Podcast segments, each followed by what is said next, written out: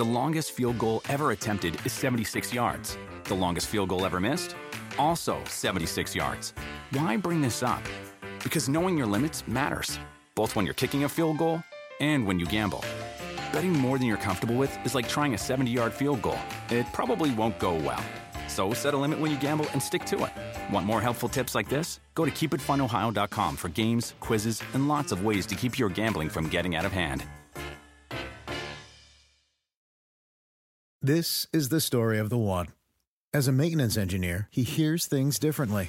To the untrained ear, everything on his shop floor might sound fine, but he can hear gears grinding or a belt slipping. So he steps in to fix the problem at hand before it gets out of hand. And he knows Grainger's got the right product he needs to get the job done, which is music to his ears. Call, clickgrainger.com, or just stop by. Granger, for the ones who get it done. This episode is brought to you by Progressive. Most of you aren't just listening right now, you're multitasking. But what if you could also be saving money by switching to Progressive? Drivers who save by switching save nearly $750 on average, and auto customers qualify for an average of seven discounts. So multitask right now. Get your quote now at progressive.com. Progressive Casualty Insurance Company and affiliates national average 12 month savings of $744 by new customers surveyed who saved with Progressive between June 2022 and May 2023. Potential savings will vary, discounts not available in all states and situations. You can't coach scared, you can't play scared. Um, you know, you can you can slip out of your car and have something happen to you, but uh, you know, we'll be knock on wood, everyone will be fine. You know, you see some of the great ones out there. You know, Kansas City's playing their guys, Buffalo's playing their guys. It's it's not uncommon. Um, you know, you could always play the hindsight game or the, the fearful game, but what's in the best interest for our team is to go out there, play some football together, and, and prepare ourselves the best way we can for September 11th. Robert Saleh, coach of the Jets, regarding the decision to play Aaron Rodgers in the preseason finale against the Giants. The Snoopy Trophy is on the line. Therefore, we must do what we have to do to win that game. And all of these preseason games are meaningful, as John Harbaugh would say. Now, I'm being facetious, and I hmm. think back to Rex Ryan putting Mark Sanchez back in the fourth quarter of that Snoopy Bowl years ago and getting Sanchez injured. And I, I get the idea that, you know, life has risks. And the, oh, oh, something could happen to you while you're getting out of your car. I mean, a professional athlete isn't going to slip and break his arm getting out of his car. There are certain things that he does that have a higher degree of risk than others. Playing in a full speed NFL game when you've been red jerseyed the entire offseason, training camp, and preseason, that introduces a level of risk. It's a calculated risk. Yes, he can get hurt. It's a calculated risk. The idea that, oh, anything can happen anywhere, that's really a false equivalence because it's not like as you get out of your car, there's a chance someone is going to tackle you. Yeah. On no. the football field is where someone is trying to tackle you. Yeah, I, I mean, yeah, there's risk. There's risk, but you know, I uh, also it, it's calculated risk here, and and you're, you're trying to, you know, take a little risk to get reward, and that's the big thing. I think more than anything. You know, again, like he, he made the we're, we're seeing starting quarterbacks play across the league and do that. And and of course the team that won the Super Bowl last year, he played a ton last year in the preseason. And we saw Brady through the years play a lot in the preseason for the Patriots and games where we were like, "Well, I'm surprised they're playing." So, you know, again, there's something to getting used to that mess and having a feel for it to where, you know, you're better off during the regular season. And one of the things you learn when you watch Hard Knocks later today, right? And, and this is something I said to you yesterday. Robert Saleh says this, I believe, to Quinnen Williams. Or I can't remember exactly who he says it to, but he just goes, you know, he, he kind of says, hey, even even eight's playing next week. And Quinnen Williams like, what? Oh, my gosh, okay, that's awesome. And they're all excited on the sidelines of the last preseason game. But he says at one point, I don't want him – you know, Monday night against the Bills to be the first time you feel the energy of MetLife Stadium and the realization of, whoa, I'm on the Jets. You know, you have a few moments of letting your mind slip or being caught up in the moment. Damn, Josh Allen and company are going to be up 14 nothing, and you're going to go, whoa, oh crap, wait, I'm just getting used to my new team here. So that's where I do think it's beneficial, even for as great a player as Aaron Rodgers is. I think this will do him and the offense a lot of good. And again, calculated risk, protect Aaron Rodgers. He's old enough and experienced enough to know how to protect That's right. himself. That's Remember, right. he's gotten himself. He had that. The last time he had a serious injury was when he held onto the ball just a little too long to try to get a throw off to Yeah. one of his. I think it was a tight end. yeah, I can't Anthony remember Barr who came. and Anthony Barr pulled him down and broke his collarbone, all because he was waiting for that guy to pop just a little bit more.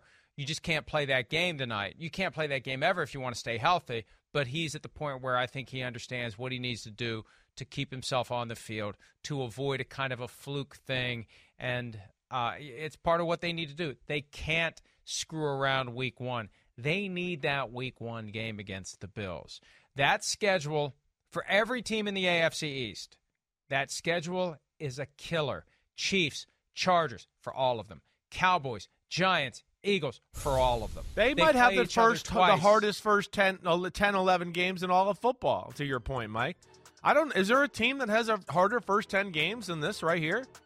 I mean, even if the Broncos aren't that good, it's still Sean Payton and Russell Wilson. It ain't going to be easy, right? I mean, is that is that not murderers row? That's what I think is the number one thing why they got to play them.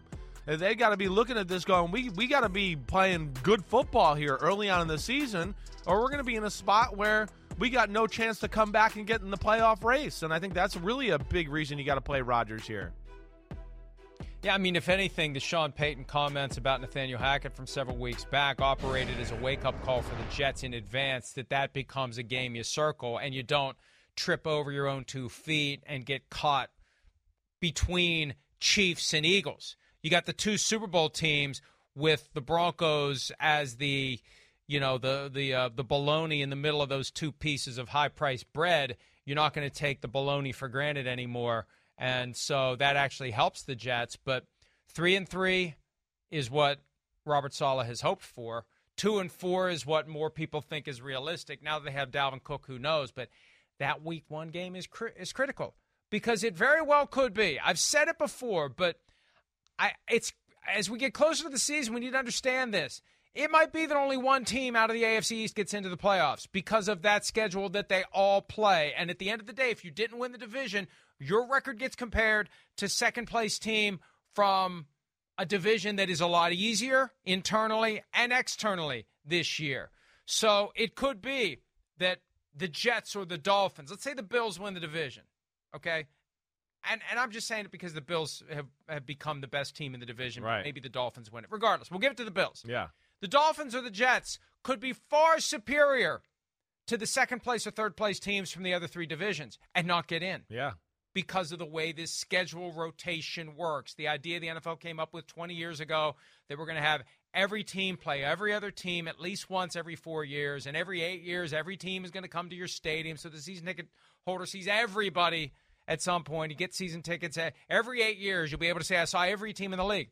It's not as balanced for good and bad as it used to be. And it's this rotation. And some years the rotation helps you, and some years the rotation screws you. This year, rotation screws the Jets, the Bills, the Dolphins, and the Patriots. Yeah, it, uh, it, it's it's it's a tough schedule. There, there's no doubt. Now we you know we we've had a lot of years too where, you know, the schedule doesn't shake out to what we might think it could have been or should have been or whatever.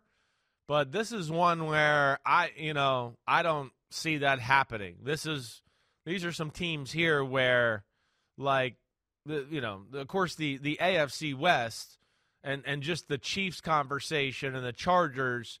Those are talented football teams. The Broncos are on a mission to rebound and get back on track. The Raiders are, you know, another team that's kind of on the same path there. And then we know the NFC East is real.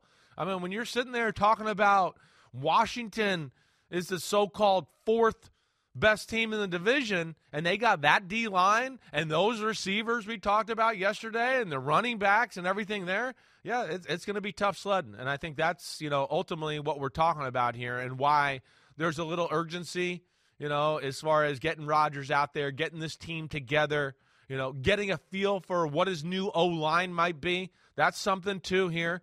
Because again, they're still trying to figure out who their perfect five is. That's still that's the biggest question on the football team right now. You know, you hear Robert Saleh mention it a lot. You know, the, the offensive line did not match the intensity of the defense early on in training camp. There's still questions there. And, you know, I think that's part of why you, you get Rodgers out there, too, just to, to get a little feel for this O line and, and see if they can't solidify their offense altogether. Here's Rodgers talking yesterday about something he hasn't done since 2018, and that is suit up and actually play in a preseason game. Yeah, I mean, there's always that risk reward. I think over the years, it just hasn't made sense based on a number of different factors. But I used to enjoy playing the preseason back in back in my younger years, just to kind of maybe take that first hit or feel the kind of the nerves in the first drive. So I look forward to being out there. Um, it was not much of a conversation with Robert. I think he was a little more nervous. I might have said no, but I was already leaning towards asking him to play. So it was an easy conversation, and uh, I'm not sure how long it's going to be, but it'd be good to be out there with the guys. And obviously, there's been some shuffling around, some some of our front uh, back in today at practice. It kind of looked uh, the way things were trending the past uh, week or so. So uh, it'd be nice to be out there with those five. That's going to be the key. Can they keep the defenses away from Aaron Rodgers? Does Aaron Rodgers have to kick it into overdrive and maybe strain a calf muscle along the way? We talked about this in the offseason when he injured his calf, pulling the sled or whatever it was they were doing at offseason workouts. He still has the explosion. He still has the twitchiness. He still can can hit a fairly high speed for an older dude, but he's still an older dude, and those soft tissue injuries can happen. So even if he doesn't get hit, just the idea that he feels the walls closing in and he has to accelerate, that could be the thing that makes the calf go. So he needs that blocking to be reliable.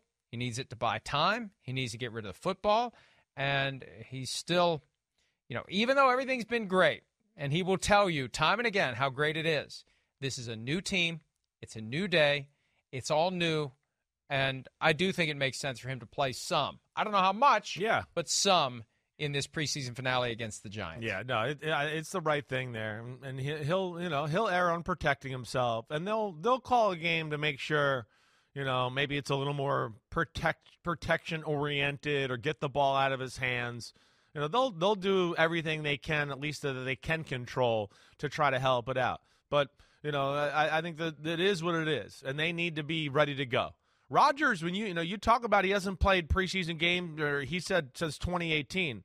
You know, if memory serves me correct, every year 2019, 2020, 2021, 2022, every year except for 2020, the COVID year, uh, they've all it's all started slow for Rodgers. It, it, has not been come out of the gates and just be on fire. It hasn't in three out of those four years. So I think you know if you evaluate it just from a personal standpoint, there, you know, I think maybe it's something that's going to benefit him as well. Yeah, you're absolutely right. Especially this year, he needs it this year. The expectations are high this year. The Jets have reveled in the high expectations. They made a lot of money off of the high expectations. Starting week one, September 11, Monday Night Football against the Bills, that's when you have to start justifying those expectations. And that's going to be a critical game to determining the landscape of the AFCs. Think of how differently we'll feel that Tuesday, the 12th of September, if we're talking about the Bills winning or the Jets winning in the last game of week one of the 2023 regular season. Duane Brown, left tackle, cleared to return from active, physically unable to perform list. He underwent shoulder surgery in February. Mekhi Becton will start at right tackle for the Jets this week. They've been doing everything they can to get the most out of Mekhi Becton. He made some noise in the offseason. He's a left tackle, not a right tackle. Well, it's going to be Duane Brown and Mekhi Becton, left and right, respectively, ideally. And again, this is just a big part of what it's going to take to get the Jets to be as good as they can be. That offensive line is going to be very important to to the Jets offense and Aaron Rodgers' performance. And if they can keep Brown and Becton out there, that's right. That, that, that that's a huge bump. Yeah, the Jets offense. Yeah, Becton played well the other night. I think he he you know he didn't have to come out because of injury or anything like that, right? Saleh made a comment last week like he's got to finish it, you know, his his his allotted time out in the football field and show us he can play a full game. So he didn't start the game. They started what Billy Turner at right tackle and Max Mitchell at left tackle, if my mind serves me correct there.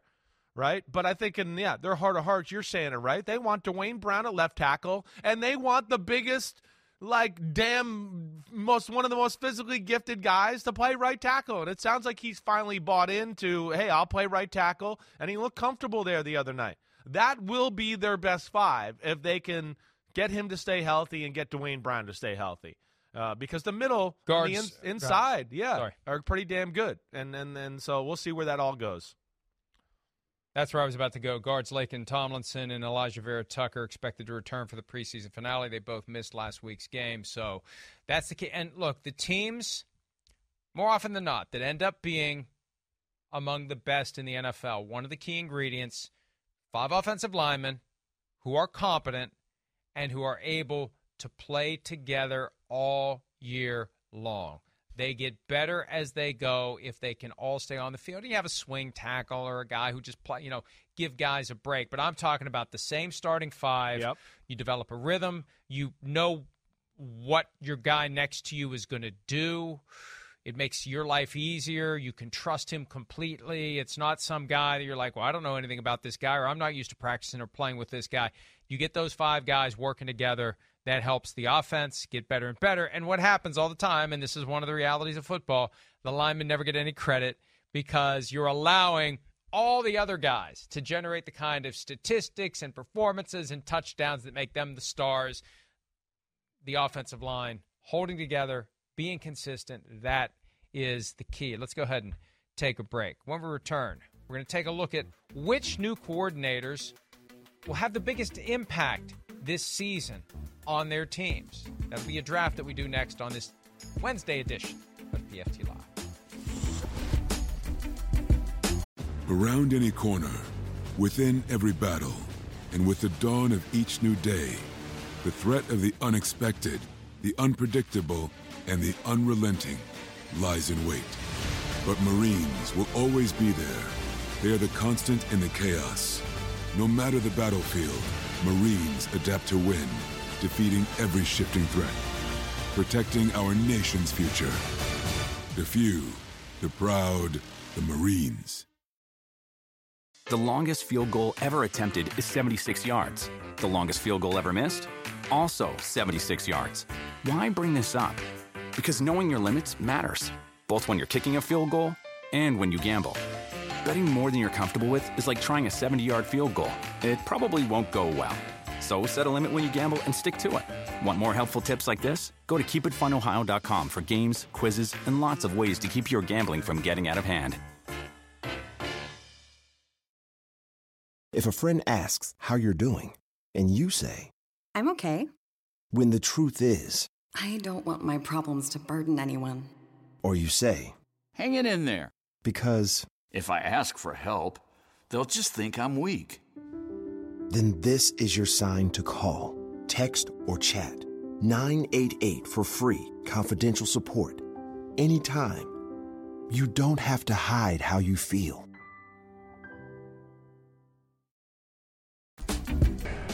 Vic has been absolutely phenomenal for um, the players, coaches, the organization.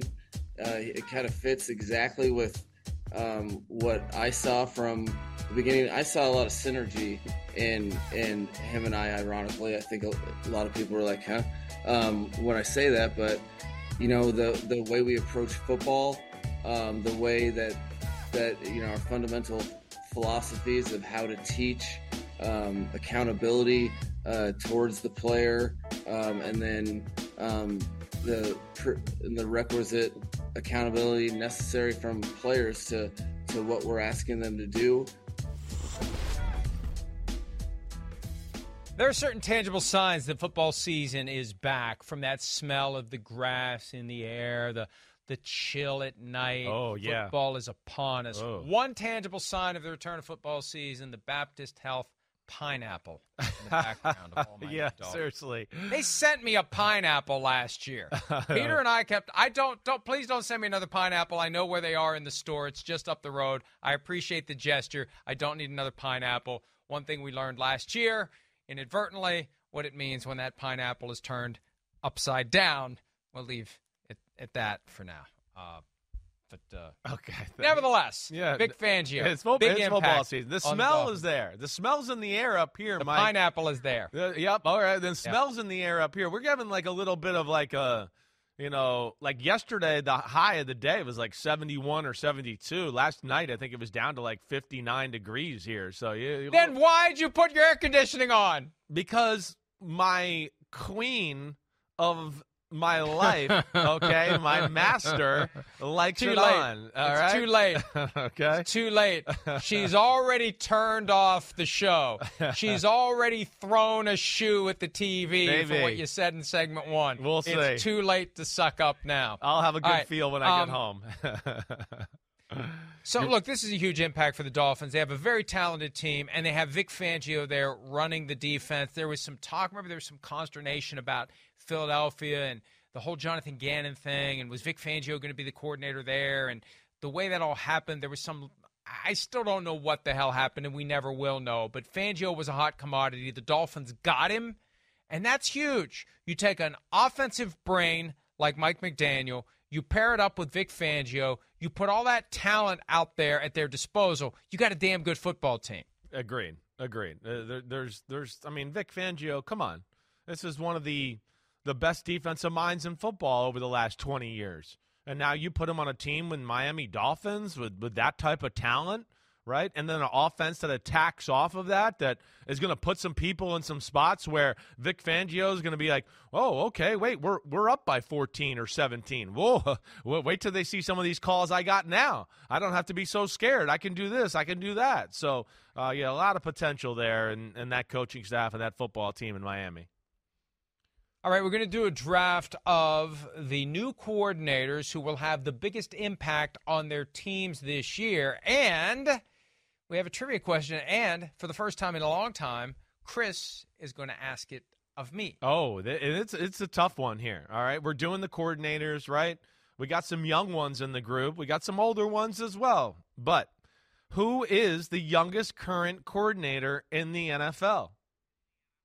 I'm going to throw a dart here, and I think it's going to be close to the bullseye because we had this conversation among the PFT writers. Drew Petzing of the Cardinals had some comments about where he's going to be, and there was a picture of Petzing, and he looks really, really young. So I'm just going to say it's Drew Petzing. Man, you're so close, right? He does look Ah. young, but their defensive coordinator, all right, uh, Nick Ah, Nick Rallis is 30 years old. He was 29 when he was hired. He's 30 now. So wow, what a- ascending career there. How old's Petzing? How old's Petzing? I'm not. He's 36. Petzing's so he's mid 30s. Yeah, he's all right. But that's. Uh, I, I, I like. I like. Uh, it was a good guess by you. I'll give you some credit there. Um, but I'll still take the first pick of the draft. Petzing looks really, really tiny among the players. And then, of course, when you're down there, I remember the first time my son and I were standing on the sidelines at a West Virginia game. My son was at that age where, you know, he's playing football. He's feeling like he's pretty macho, pretty big, biggest guy on the team. And he's standing there looking up at those guys. It's like, yeah, you ain't as big as you think you are. But Petzing is like this little toadstool among the. The, the, the oak trees uh, in the picture we saw, and that's what made me think that maybe he's really, really young.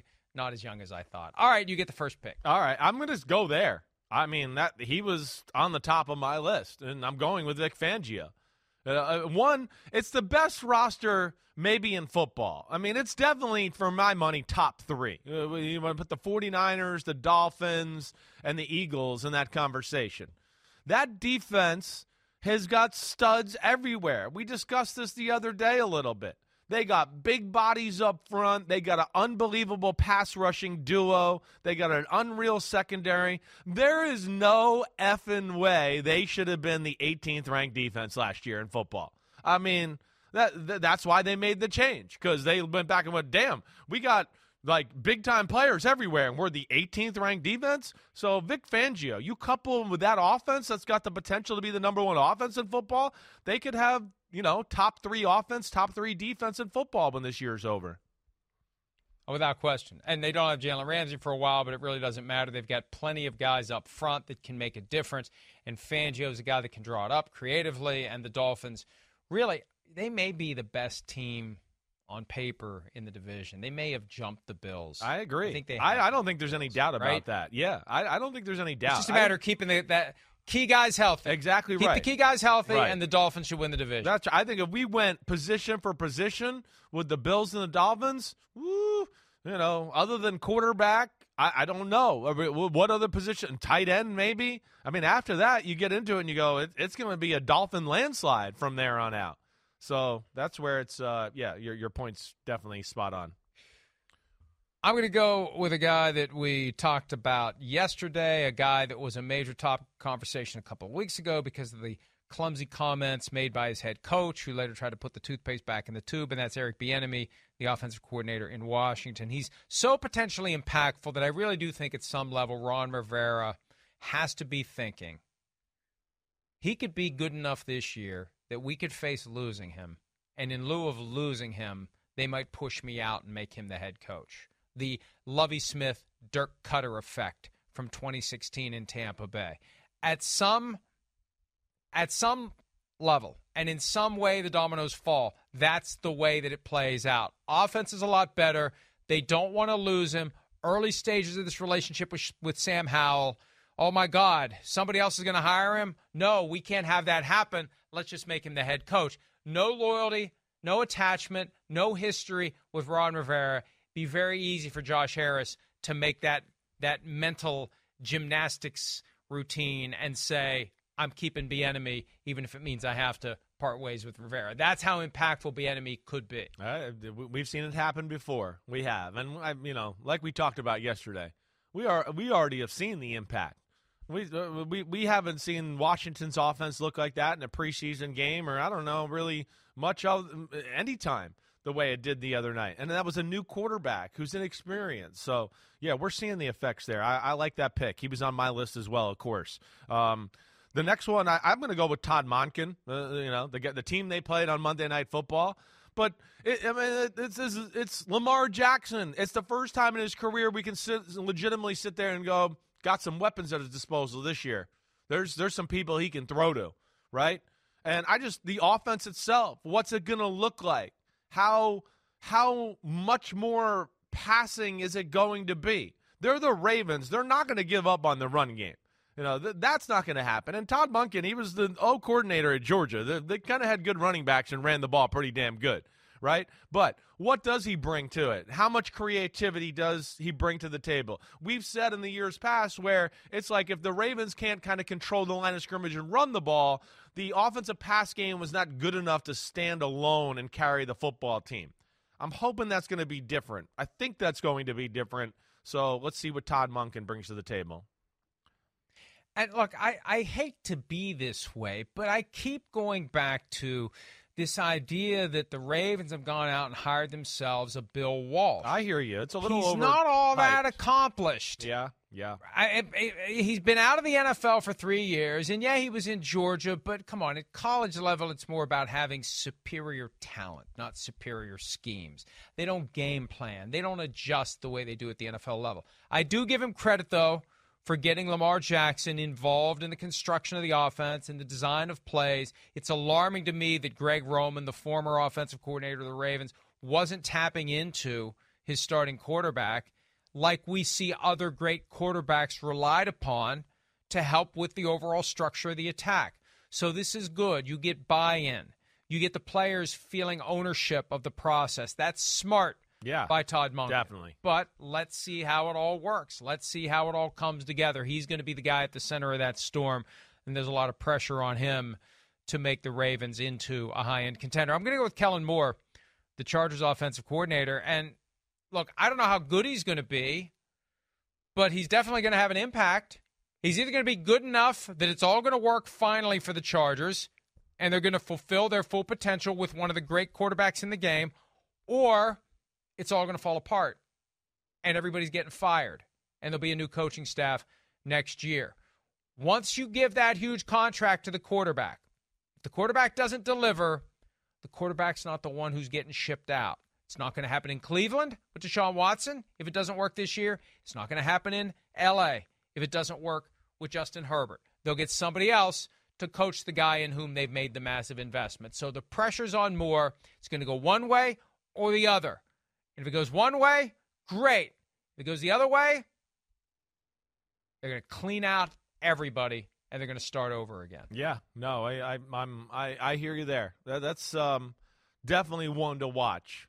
And you know, we we've said the the offense, the system they ran the last few years, it it, it failed Justin Herbert. It failed the Chargers. You're it's like it's like having the fastest receiver in football and going, we're only going to throw screen passes to you or short throws. Like you're like, what? You're never going to throw the ball deep? They had Justin Herbert who I think has some of the farthest throws in football over the last few years, the hardest throws mile per hour wide, and they were trying to throw four and three yard throws all the time. They got weapons there. They got an O line for real now.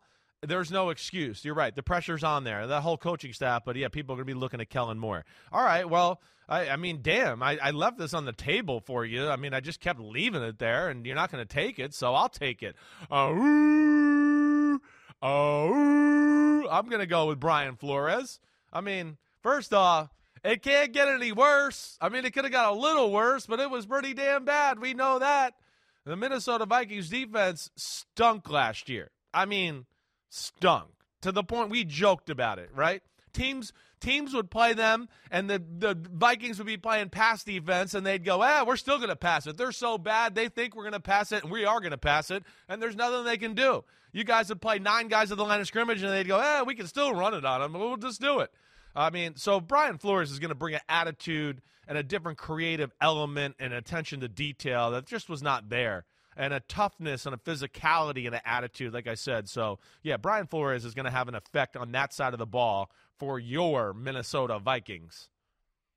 Yeah, I was hoping I would slip it through to round three. There are so many coordinators who are going to have an impact this year. I'm going to take the guy who I thought you were going to take in round three, but let me say this about Flores. Yeah.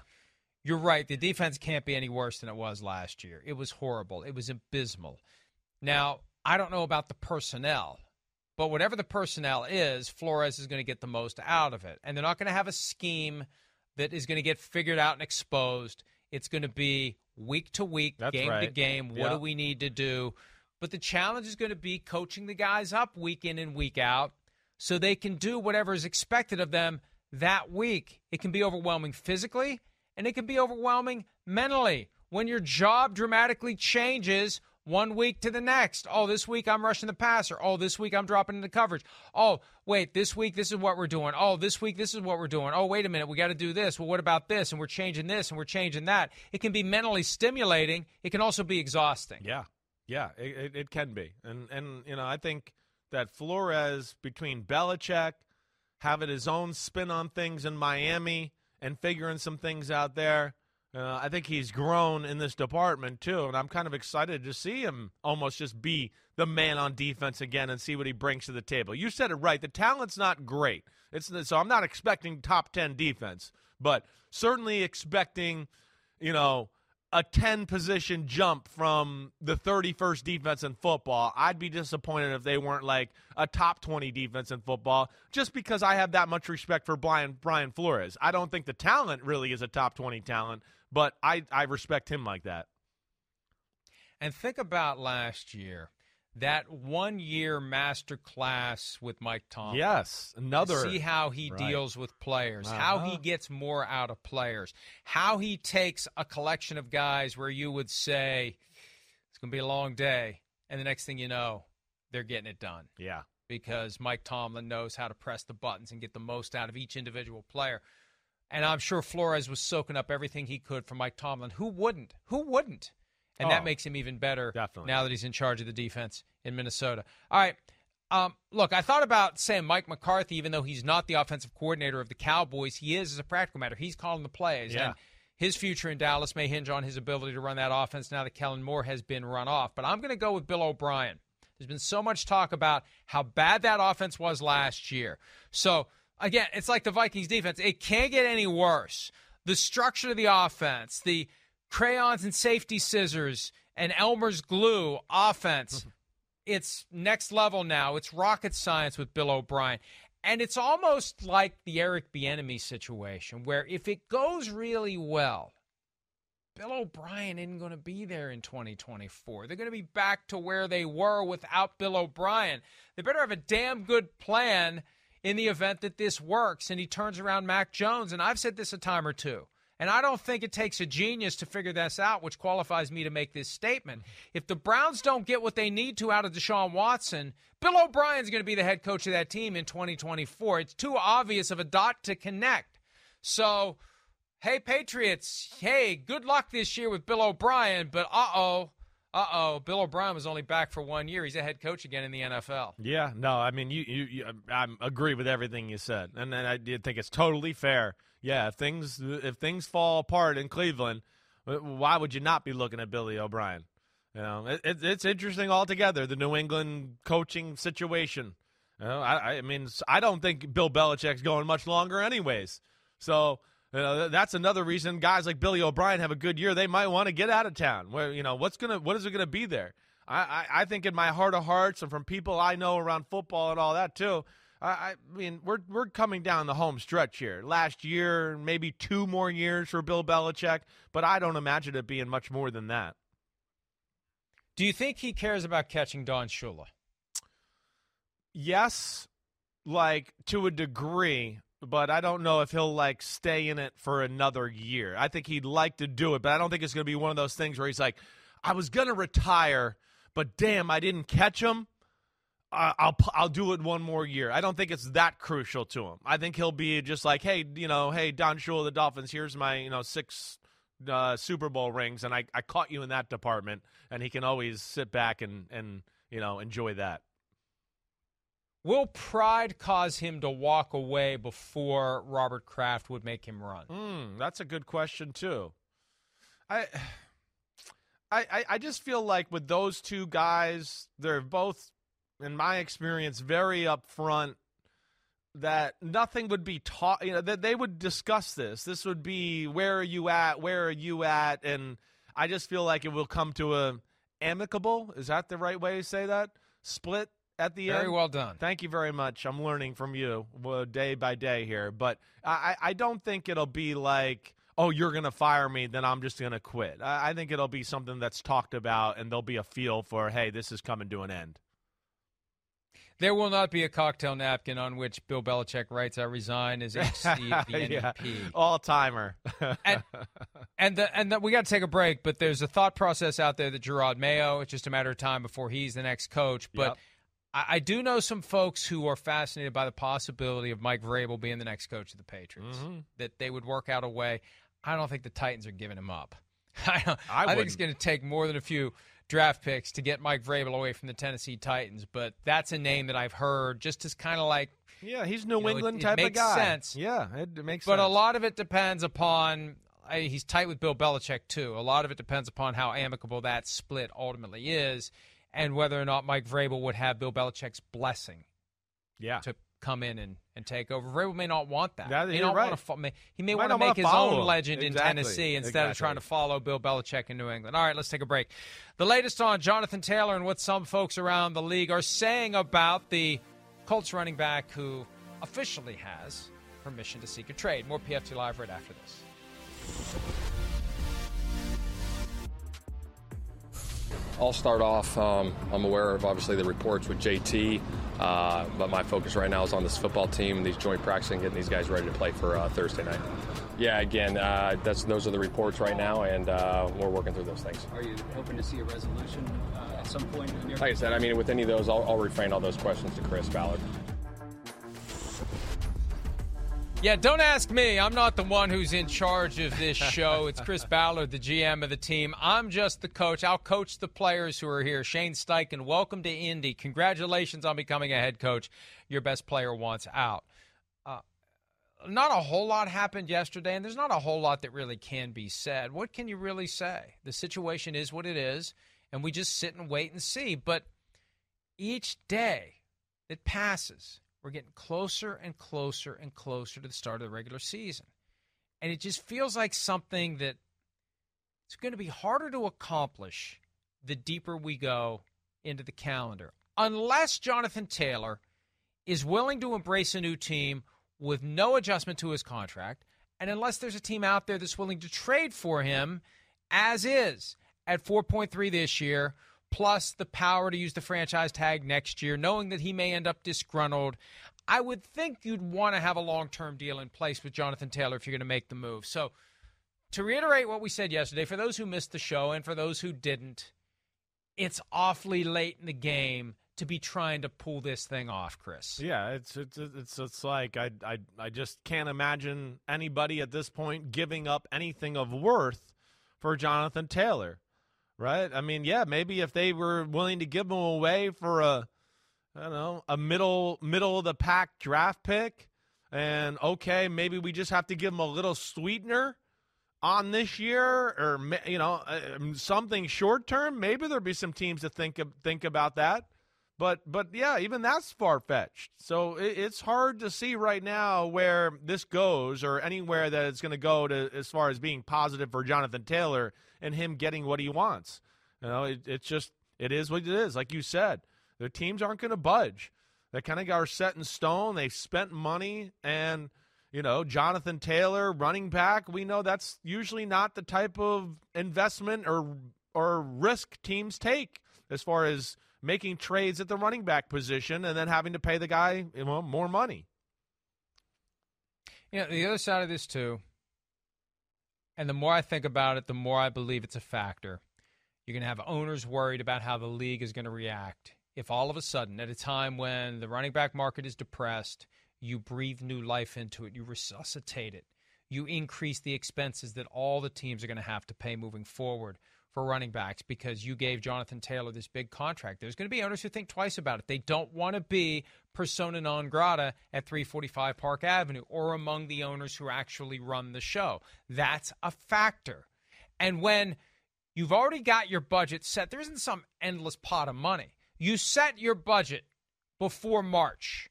That's why they get projections of the salary cap and they have things planned out year to year for a lot of these teams, the only money that's left is for the emergency signings that you make during the season.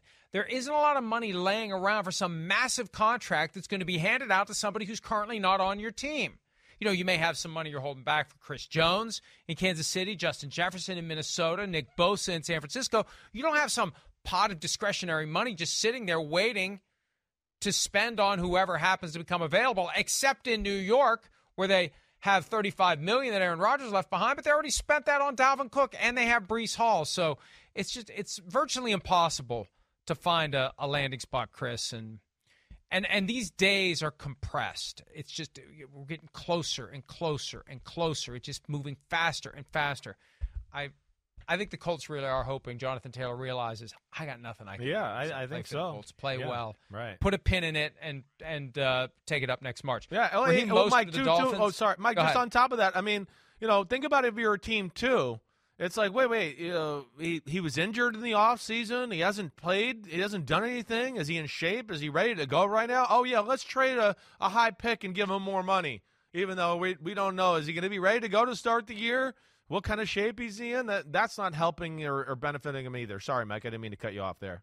No, no, but it's great point. Big picture, draft pick investment, a lot of money at a devalued position where we're not sure how healthy the guy is, and the only way to justify the investment is to reconfigure our offense to make him the centerpiece. Like, you know, if I'm trading my 2024 draft pick anyway for this guy, let's just wait until after the season and trade for him then when we can make an informed decision as to where he is from a health standpoint, when we have a chance to breathe, when we have a chance to really let this digest and assess our needs and figure out where we are, and maybe we can pay him then.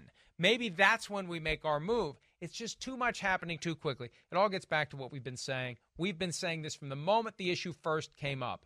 Why is this happening now? It should have played out in March if Jonathan Taylor wasn't happy. And he definitely shouldn't have shown up for training camp if he wanted to take a stand against the Indianapolis Colts. Raheem Mostert of the Dolphins, in response to the news, the Dolphins would explore the possibility of trading for Jonathan Taylor. Mostert said, I'm not worried about another man coming in. I'm worried about perfecting my craft. He said that Mike McDaniel gave him a heads up last year when a running back was brought in. They traded for Jeff Wilson during the season. If it gets close, I'm assuming they would come to me and tell me. Well, hopefully, Mostert will tell the world if it happens. But I still like the Dolphins. I think would only make the move if they can get Jonathan Taylor for a bargain basement cost, Agreed. both as to draft pick and contract. Agreed. You know, they they, they got some they got some contract issues coming down the pipe themselves here.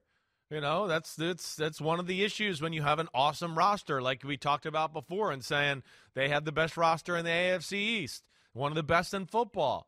So, yeah, I mean, you know, back to the point. Are you going to really trade important assets and give, you know, money to a guy when you got I mean, you're going to get Tua, Jaylen Waddle, Jaelan Phillips. I mean, other corners. They got people. That, Christian Wilkins is still hadn't got figured out. I mean, they got people coming out of their ears as far as they got to pay here coming up in the next few years. So, yeah, I just I don't see it either, unless it's just an unbelievable bargain to be had. That's why they were interested in Dalvin Cook. He was free, and they were hoping they could get him for such a low number that it would make sense.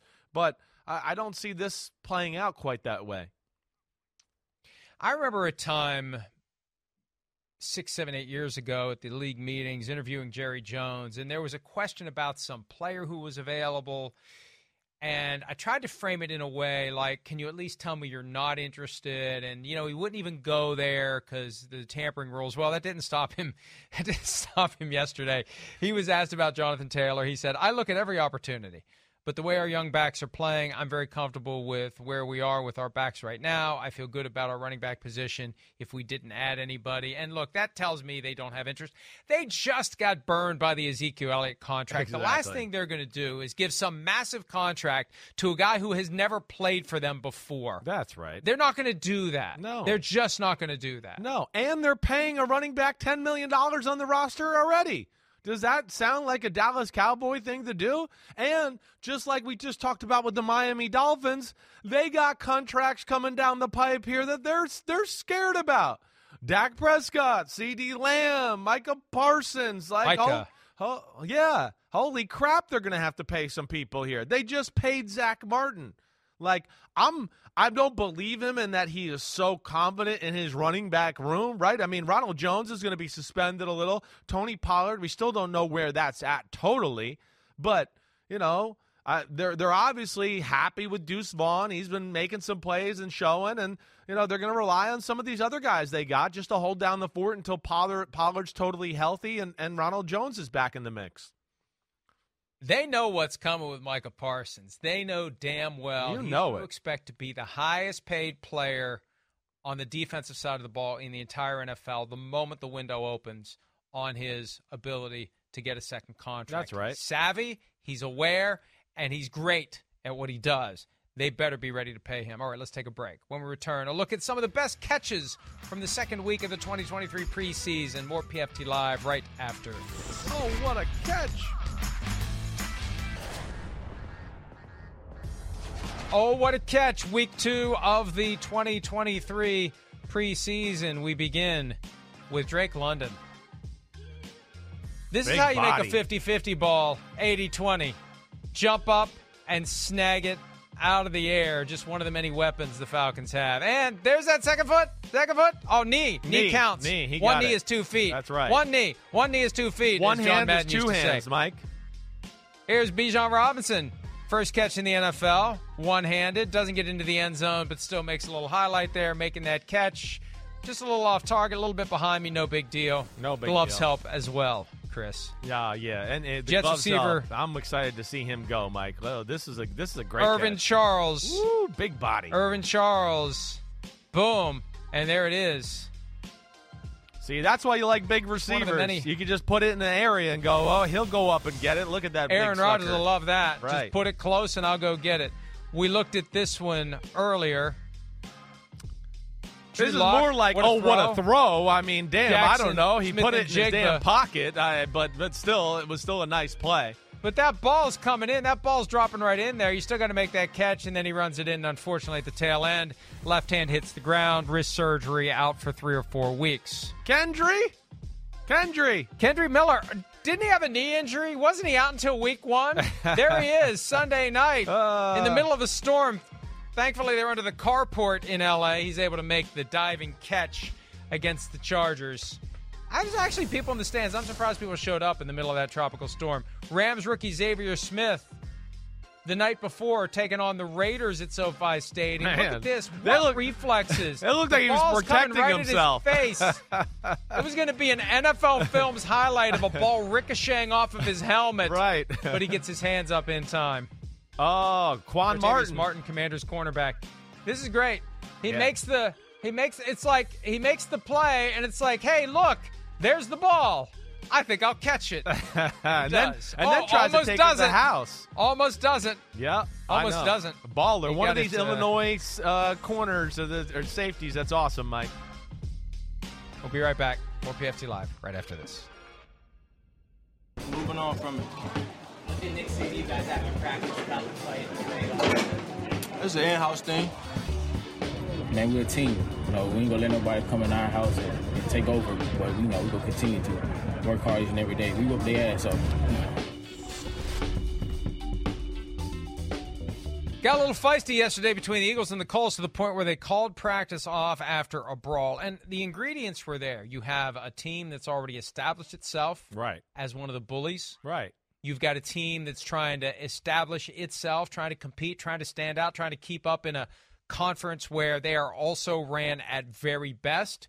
So we're going to go in there. We're going to we're going to uh, show them what's what. We're going to go show the Eagles what we're all about. And this is one of the issues with the joint practices. And you've got more and more coaches saying one day is enough because by the second day there's a lot of lingering animosity. Well, it exploded right out of the gates Man. for the Colts and Eagles who play on Thursday night. That's the thing too. Even though they called off practice, they're still going to play in the game. This gets back to what we're saying. If the NFL is going to be obsessive about a guy pointing a finger at somebody and causing that guy to, you know, make the Ryan Howard list like uh, he did when he was back at Dunder Mifflin after getting indicted for fraud or whatever it was he did. But if you made the list, they're going to be acting out on that list during the game on Thursday night. That's what to watch out for.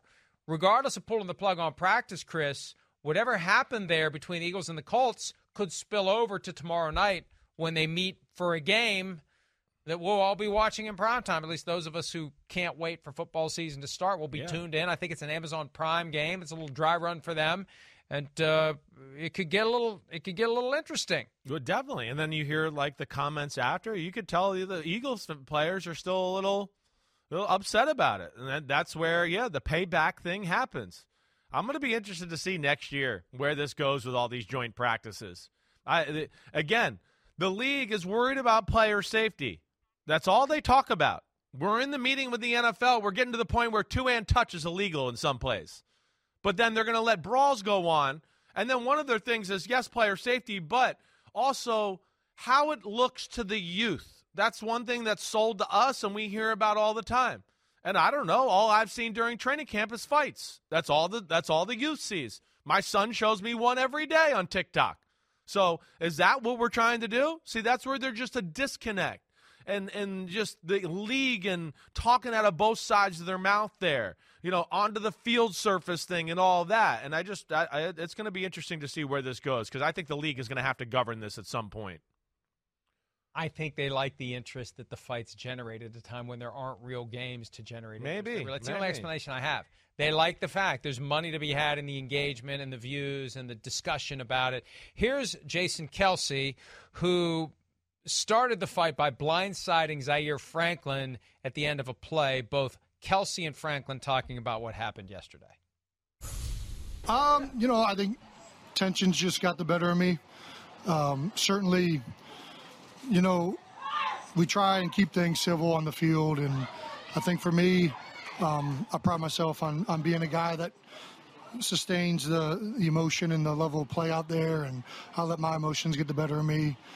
Um, that certainly doesn't belong out there on the field, and uh, you know, just you know, a little bit ashamed that it, it got to that level and um, that that I did what I did. So uh, certainly, you know, not happy about that. And you know, I think very highly of the guys that were out there, in particular, 44 Zaire. I think you know he's a tremendous player. Um, I think all their guys up front, and they brought a lot of intensity to the day, which made the practice intense. And um, you know, I think uh, I didn't handle things properly there at the end. You know, just want to reiterate that you know that's not something that I should have done or uh, should happen out there. you know, it was a it was it was a cheap shot. It's funny, you know, obviously growing up in Philly, watching him play for a long time, a lot of respect for him. Um, talked to him a little bit after we played him last year. You know, thought the OGs would at least look me in the eye before, you know, but it's all good. I'm gonna get a chance to look him in the eye on Thursday, so we're gonna be okay. See, oh, there it is. That's there it is, I mean. Chris. I'm Yeah. going to get a chance to look him in the eye on Thursday. Right. So He's gonna be looking for him. Hey, hey, whoever whoever is officiating that game, be advised. Be advised. You better make sure that you. And even then, how much can you police it? Because it's not about stuff that may happen after the play. It's that gratuitous shot that gets taken against the guy within the confines of the rules that is perfectly legal, but the guy's going out of his way to go put a little something extra on it because he's pissed off about what happened on Tuesday. That's exactly why they need to take a look at this. You don't want that familiarity among the two teams who are going to be playing each other. No, Period. no, that's where you know it gets back to. We we talked about this a little, I think, earlier in the week, or maybe it was late last week. I can't even remember. But like, hey, you know, consequences are what keep the world in order. If we didn't have speed limits or cops on the side of the highway, we'd have a people going 100 miles per hour down the highway. If we don't have, they don't have that right now. There's nothing. Oh, I blindsided this guy. He's admitting he gave a guy a cheap shot on the other team, and there's no consequence. So, what's next time I'm a little hangry and whatever else, it probably will happen again. And that's to me where there's a disconnect right there between player safety, the league, what we want to put out there as a league, all of that. And then, yes, they're going to be payback on Thursday night on top of that. Yeah, the uh, the consequences are team handle discipline, which consists of the coach saying, "Hey, um, you better, you shouldn't, you probably shouldn't do that. Uh, uh, you probably shouldn't do that." Um, all right, let's take a break. We'll wrap up this Wednesday edition of PFT Live right after this. Chris Jones saying on Twitter that he will be back week eight. Response was that that'd be a hefty tab. He says I can afford it. It works out to about seven and a half million of his nineteen and a half million dollar salary if he skips the first seven weeks of the season and shows up week eight. And I don't want to get into the CBA niceties, but there's there's as a practical matter a deadline. If you want to get credit for this year of your contract and become a free agent next year, that's when you need to show up to get on the field in time to be eligible for enough games, Chris, that you check the box on this year of your contract and you head to free agency next year. Of course, the Chiefs could still, could still franchise tag him if they wanted to. Yeah, I, I mean, listen, I'm a little worried here. The Chiefs don't have like standout D-lineman. He's their difference maker there. So it's getting a little long and a little concerning here. And also, whatever his name is there on the tweet that was calling out Chris Jones, shut up. It's you're not. It's his life, and he's worth more than twenty million dollars a Time year. Time to pay, Chiefs. Time to go. See you tomorrow. The longest field goal ever attempted is 76 yards. The longest field goal ever missed? Also 76 yards. Why bring this up? Because knowing your limits matters, both when you're kicking a field goal and when you gamble. Betting more than you're comfortable with is like trying a 70 yard field goal. It probably won't go well. So set a limit when you gamble and stick to it. Want more helpful tips like this? Go to keepitfunohio.com for games, quizzes, and lots of ways to keep your gambling from getting out of hand. Look around. You can find cars like these on AutoTrader. New cars, used cars, electric cars, maybe even flying cars. Okay, no flying cars, but as soon as they get invented, they'll be on AutoTrader. Just you wait. AutoTrader.